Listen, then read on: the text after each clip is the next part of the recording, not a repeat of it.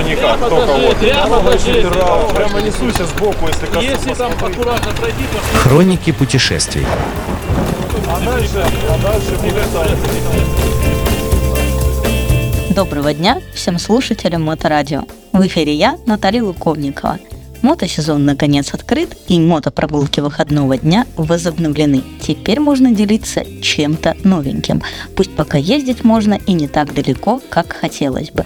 Очень подходят нам для этого дачи.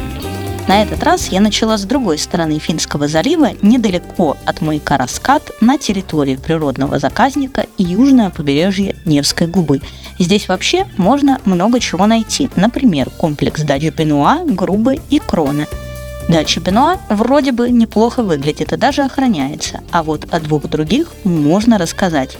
И мы сегодня начнем с дачи, построенной в начале двадцатого века и до революции, принадлежавшей архитектору Артуру Александровичу Грубе. Кстати, есть мнение, что он и был сам автором этого проекта.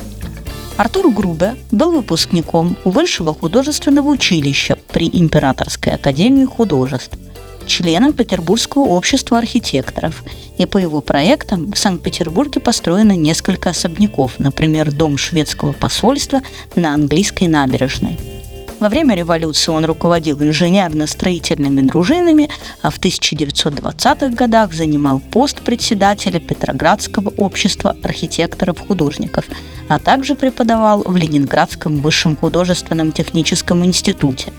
Кстати, жил он на Васильевском острове и умер в блокадном Ленинграде в январе тысяча девятьсот сорок второго, похоронен на Смоленском кладбище. Здание дачи выполнено в стиле эклектики с элементами неоготики, модерна и русских мотивов, и было украшено изящными резными украшениями. Кроме деревянного здания дачи, поблизости имеется кирпичное здание бывшей то ли кухни, то ли бани. Данные разнятся, а также отдельно стоящий погреб. После революции дача превратилась сначала в санаторий Союза работников просвещения, а позже в дом отдыха эл гэ у. И до сих пор просматриваются прогулочные аллеи, что удивительно, освещенные. Ныне дача пустует и не используется, и очень обветшала. Двери и окна закрыты железными листами, наверное, к лучшему.